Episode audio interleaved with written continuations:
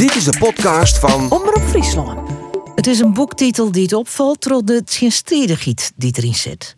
Ode aan een klootzak. Het is kreuntroog Rine Palsma, die in Limburg wennet, maar de eerste tolwier van haar leven in Ljouwt wennen. De klootzak uit de titel is haar huid. En beschreeuwt en ik haar familieskiednis. Haar huid wie een natuurkundedocent aan het Stedelijk Gymnasium in Ljouwt. Haar biologische mem versteert dat ze oorlier is en haar huid trouwt een vrouw uit Limburg. Voor de boeteverhaal liekt het allemaal geweldig. Maar achter de voordeur is het ellende. Het bureau gaat Marine waarom naar de Ljouwtewiek Bilgaard, naar het huis dat ze haar bennetiet tropbracht. Dan moeten we naar nog twee huizen verder. Het binnen uh, Gruttehuizen, nog het station. Ja, klopt. Ja. ja. Volgens mij gebouwd begin jaren 70. Na Ja, de doet- woningnood. van Ja, en doet eh, die wiek hier de Delzet Ja, is. precies. Ja. En we kennen er gewoon herinneren, want het zit leeg.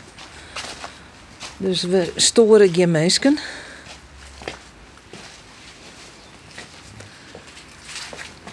Dit is het huis. Ja, dit is het Ja. huis, ja. Ja. En hier is heel wat gebeurd. Ja, Want hier, eh hier hem dus wennen. Hier, eh, hier heeft ook wennen met die tweede mem. Ja. En die huid en Ja. die zus en dat. ja, ja, klopt. Ja, met z'n viertjes. Ja. ja. Dus Kroes er oer in die eh, boek. Een boek met de titel Ode aan een klootzak. ja. Dat is een titel die dadelijk al een heel soort oproept. Ja, hij is eigenlijk een beetje misleidend.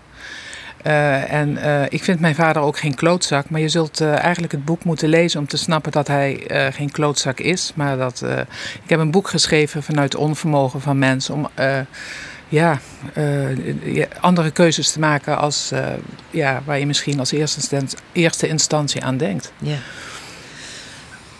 Sorry, hier verder ik net al te volle. Dus laten we, laten we gewoon even terug de week rennen. Want dat is toch de week des toch die, nou ja, die ben hier een teruggebracht hast. Dus je leest een soort eh, herinneringen. Ja. En dan kunnen we Wiels even praten over eh, nou ja, alles wat er in het boek zit. Want dus Kroes net samen een boek. Nee. Er weer een, een reden voor. Waarom moest het opschroeven? Ik had altijd al de intentie eh, om een boek te schrijven. Want wij zijn na de scheiding in 1981 met eh, onze stiefmoeder naar Limburg gegaan. Zij was een Limburgse. En dat is op zich al bijzonder dat een vrouw die eigenlijk heel weinig of niks van ons is... twee kinderen meeneemt naar Limburg. Waar we trouwens wel helemaal achter stonden. Ik op de leeftijd van 12 jaar.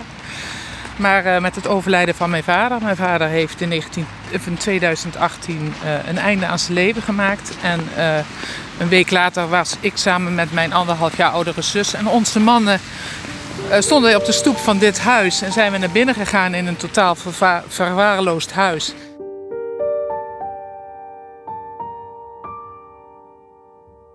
Eenmaal binnen is de stank niet te harden. Hij slaat je meteen op de adem. Sjoerd en Rob zetten meteen enkele ramen open. Wat is dit bizar, herhaalt Janneke meerdere keren, terwijl ze zich een weg banen door hun ouderlijk huis. Noor loopt filmend achter de dappere Janneke aan, met haar smartphone als een soort beschermingsfilter tegen alles wat op haar afkomt. In hun kielzog worden de zussen gevolgd door Sjoerd en Rob. Alles is er nog, fluistert Janneke vol verbazing, terwijl ze haar neus wat dieper in haar sjaal probeert te stoppen om de stank niet te hoeven ruiken. De tijd heeft er stilgestaan. Alles van vroeger is er nog, maar wel vies, kapot en versleten. De hal staat vol met opgestapelde meubels. Overal ligt troep. Gebruikt serviesgoed, metershoge stapels kranten, lege flessen, wc-rollen, potten met schroefjes, gereedschap en stapels papieren. Alles zit onder het stof en de spinnenwebben. Janneke opent het toilet. Meteen verspreidt zich een misselijk makende stank. Ze deinst achteruit. De hele pot zit tot de rand vol met poep, roept ze vol walging. Snel gooit ze de wc-deur weer dicht. Verbijsterd kijkt ze de anderen aan. Alles zoals mijn uh, stiefmoeder en wij het achter hebben gelaten in 1981 was er nog. Uh, tot, uh, tot en met de kruidenpotjes stonden nog op de plek zoals wij dat konden herinneren. De knolletjes, of de, de bolletjes garen lagen nog op de plek waar mijn moeder altijd deed naaien. pakken rijst, macaroni die zij had ingekocht om hem toch op haar manier goed achter te laten. Uit 1981 stonden er nog. Dus eigenlijk na het moment van vertrek is er nooit meer wat veranderd in het huis. Behalve dat het langzaam vergaan is. En dan hebben we ja, 26 dozen vol met briefwisselingen. Alles eh, gedocumenteerd had hij in het totaal vervuilde huis mee naar huis genomen. En uh, daarmee hebben we de puzzel van ons verleden kunnen leggen. En toen nou, was het wel heel duidelijk, hier moest een boek van komen. Het is een heel bijzonder verhaal. Ja. En dus hij is een puzzel van uw verliezen. Ja. Dat, dat jouwt al aan dat er dingen bij eerst net bekend winnen en toch het versterren van je huid bekend worden binnen? Klopt, ja, eigenlijk uh, alles. En uh, mijn vader heeft uh, tot in elk detail heeft hij ja, alles bewaard. En vroeger deed je alles met de brief. Hij stuurde een brief, of hij kreeg een brief. Hij maakte een kladje, stopte dat erbij en schreef het in het net en stuurde het op. Dus, en alles heeft hij gedocumenteerd. Dus werkelijk alles weet ik. En ik weet denk ik meer van mijn uh, stiefmoeder, biologische moeder en vader dan menig geen van zijn ouders weet, want hij heeft alles bewaard. Ja. En waarom nou dat verhaal? Want het heeft het heel duidelijk over een stiefmem en een biologische mem. Die biologische mem, wat is daarmee gebeurd? Toen ik uh, anderhalf jaar oud was, is zij gestorven aan uh, borstkanker. En, uh, mijn zus... De haar net kennen? Nee, nee, ik heb haar nooit gekend. nee. nee. nee.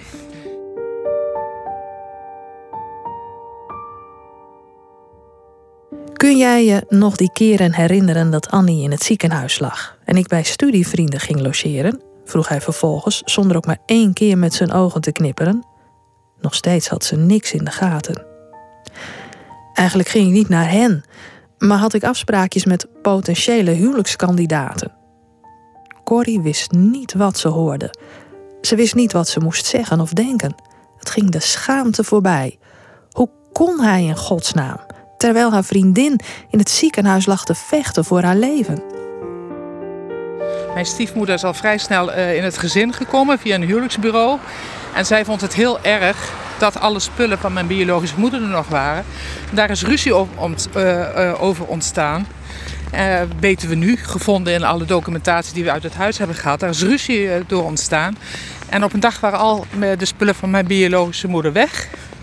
En ehm, uh, ja, uh, met, met de mededeling van mijn vader, het is allemaal verbrand. Maar nu met het uitruimen van het huis hebben we alles teruggevonden. Dus ook foto's van haar, haar sieraden, mijn babyfoto's. Dus ik wist toen ik klein was, wist ik niks van mijn biologische moeder. Behalve dat ik ooit een biologische moeder heb gehad. Ja, ja. Maar het weer dus net verbrand. Zat, uh, zat zijn is, hij hier gewoon voortstappen. Juist, alles verstopt. Ja. ja. ja. En dan komt er een stiefmem in het gezin. Ja. Um, al vrij snel. Ja. Ja, dat weer vroeger wel vaker zag. Ja, klopt. Ja, klopt, inderdaad. Uh, mijn biologische moeder is overleden in maart. En in december is hij getrouwd met mijn stiefmoeder. Ja. Binnen het jaar? In binnen het jaar, 1971, ja. ja. En die stiefmem, wat weer dat voor vrouw? Zij kwam uit, een, uh, zij kwam uit Limburg. Zij, uh, ze was lang. In Limburg zijn de mensen net iets kleiner dan door Noorderlingen. En zij heeft zich ingeschreven, denken we, vermoeden we, omdat ze naar een lange man op zoek was. En daar heeft zij mijn vader getroffen. En uh, ja, mijn vader was een hele charismatische, knappe man, welgesteld, welbespraakt, beleefd. Ja, dus dat was natuurlijk een. ja, mijn moeder was op, was op slag verliefd op hem. Ze wie echt verelen. En wie je ik vereel op haar? Uh, dat, de, zeker de eerste tijd was wel heel erg, liet hij dat merken. En uh, was hij uh, ja, heel aardig voor haar. En ja, als een lot uit de loterij. Ja, totdat ze eigenlijk met hem trouwde een paar maanden later. En al heel snel in de gaten had dat hij haar niet had getrouwd uit liefde. Omdat hij eigenlijk een oplossing zocht voor uh, zichzelf en zijn twee kleine kindjes van drie en anderhalf. Ja. Hoe wie zij als mem van Jim? Uh, ja, uh, ik krijg, er zijn nu, ik krijg allemaal mensen die mijn boek intussen hebben gelezen. En die zeggen ja, dat zij eigenlijk ook. Ja, zij heeft ons opgevoed. En oma, haar moeder, zei ook van ja, je kunt die kindjes niet in de steek laten. Toen ze al heel snel in de gaten had, van ik zit in het foute huwelijk. Dat was in die tijd, je luisterde je naar de ouders. Dus het was voor haar denk ik een soort moeten. En ik denk dat ze op haar manier ook echt haar best heeft gedaan om er het beste van te maken. Maar ze was diep ongelukkig, werd minderwaardig door uh, hoe mijn vader met haar omging. Ging. En ja, ik denk dat dat haar... Uh, ze is er nooit bovenop gekomen. En dat hebben wij natuurlijk in de opvoeding ook heel erg meegekregen.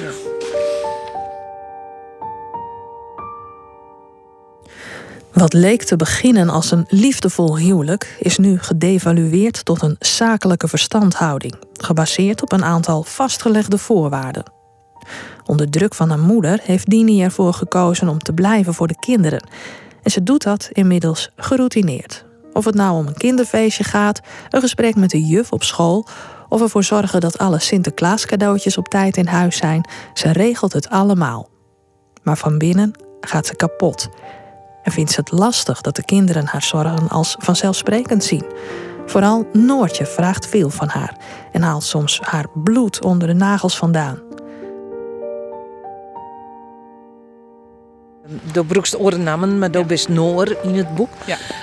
Um, maar Noor gaat het net goed. Nee, eigenlijk vanaf het begin, uh, ja, eigenlijk zolang dat ik kan denken, was ik het kind wat niet in de pas liep, wat niet deed wat stiefmoeder graag wenste in de opvoeding en hoe we ons thuis gingen gedragen en moesten gedragen. Um, ja, goed, dat leidde op een gegeven moment naar, denk ik toch als jong kind, dat ik bepaald gedrag had waar mijn moeder zich enorme zorgen over maakte. Waardoor wij in uh, waardoor ik uiteindelijk werd doorverwezen naar de GGZ van uh, de Hegewier in Leeuwarden. En daar zijn we op een gegeven moment als gezin in therapie gegaan. Omdat ik vermoed dat de therapeuten ook wel in de gaten hadden hoe het precies bij ons thuis mhm. zat in het systeem. Uh, maar ja, ik ben eigenlijk opgevoed met het idee dat heel veel dingen aan mij lagen. En aan de manier dat ik niet in de pas liep.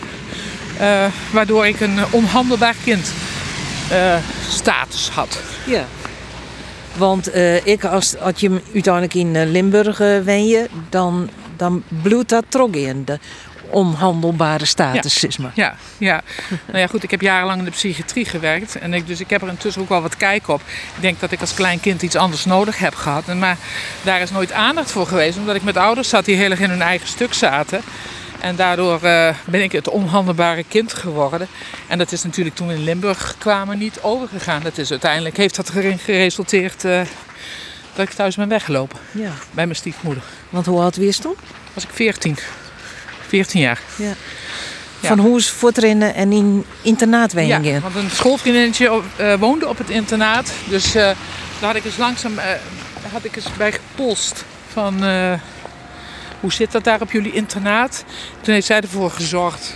Je kunt je je nu niet meer voorstellen dat ik een gesprek kreeg met uh, volgens mij de adjunct-directrice en de maatschappelijk werker.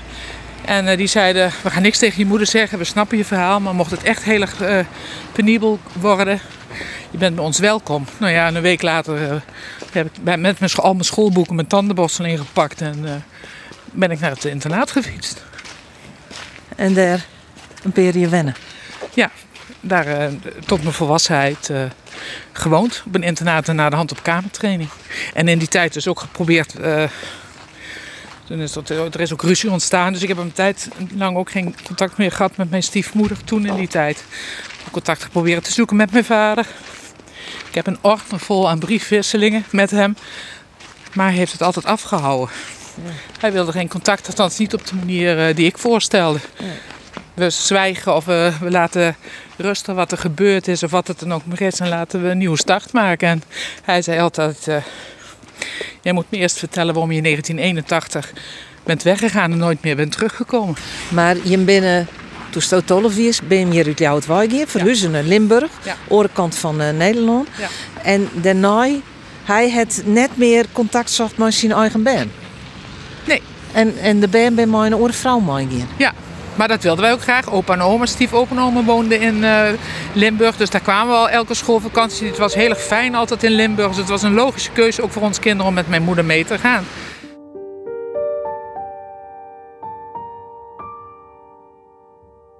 Uit de rechte rug en afstandelijke houding van haar vader maakte ze op dat hij helemaal niets ging doen wat haar kon helpen om hem gedag te zeggen.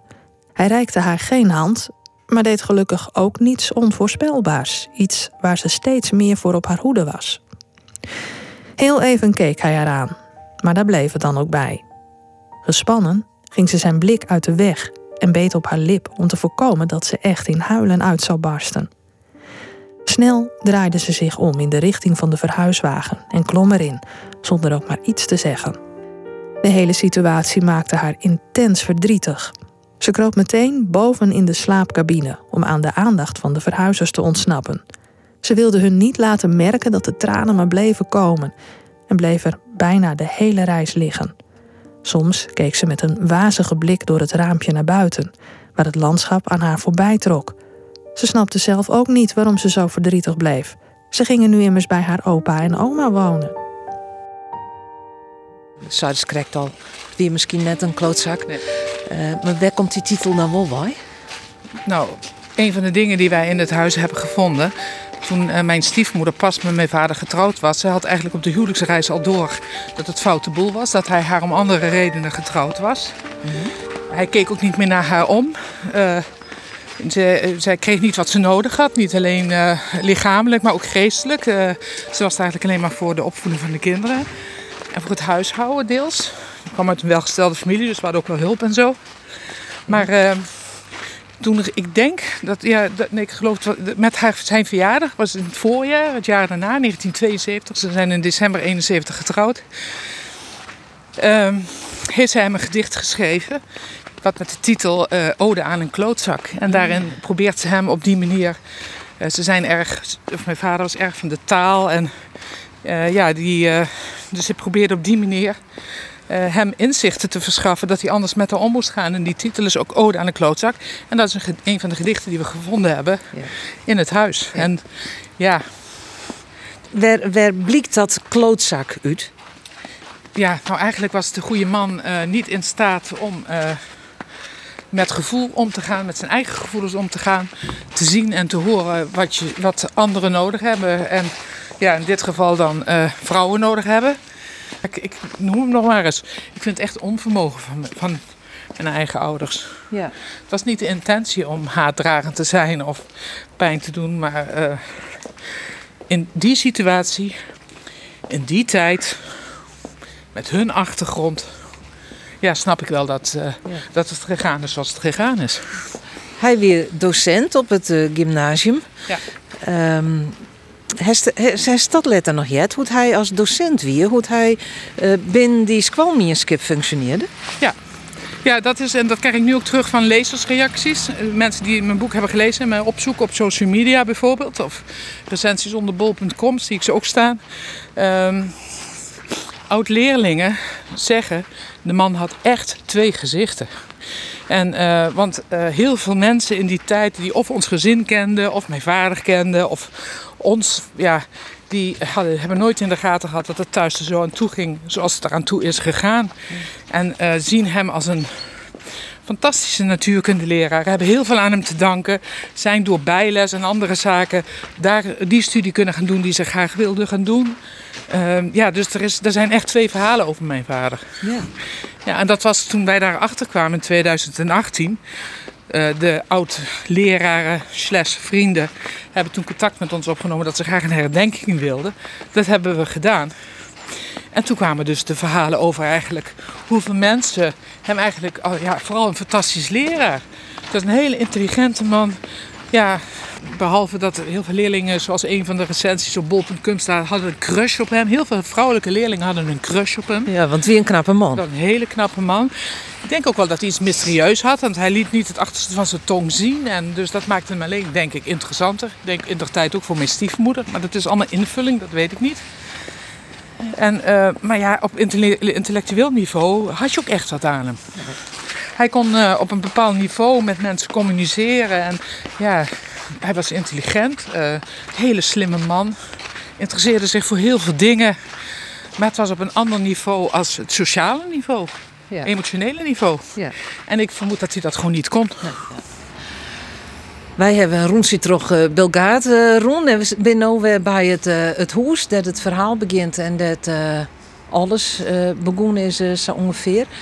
En derde, die tuin, daar is hij dus van. Ja, klopt. Achterom, ja. ja.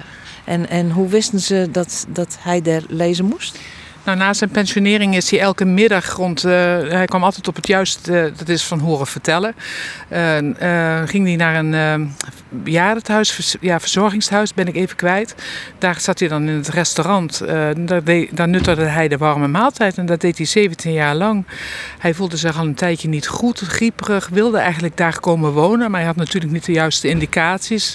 Hij kreeg het niet geregeld, dus hij was ook wat wanhopig. Maar als er dan wat voor hem wilde uh, betekenen. Ze hebben ooit de verpleegarts erbij gehaald, maar dan was hij weer verdwenen. Uh, ja, uh, dus hij was radeloos, machteloos, lag met zijn hoofd op tafel en riep: Als ik op een dag er niet ben, dan moet je de politie bellen. En toen was hij er op een dag niet. Het was in het weekend. En uh, de verzorgenden, die eigenlijk allemaal erg met hem begaan waren, hij was een bekend figuur. Hij noemde, ze noemden hem de buitenman. Hij was de enige die van buiten elke dag kwam eten, 17 jaar lang. En die zijn op het fietsje hier naartoe gekomen. Die zagen toen hoe, in welke erbarmelijke staat het huis was. Hebben bij de buren aangebeld. En die zijn boven de slaapkamer aan gaan kijken. Na aanbellen en dat deed niemand open. toen die, die zagen hem in de tuin liggen.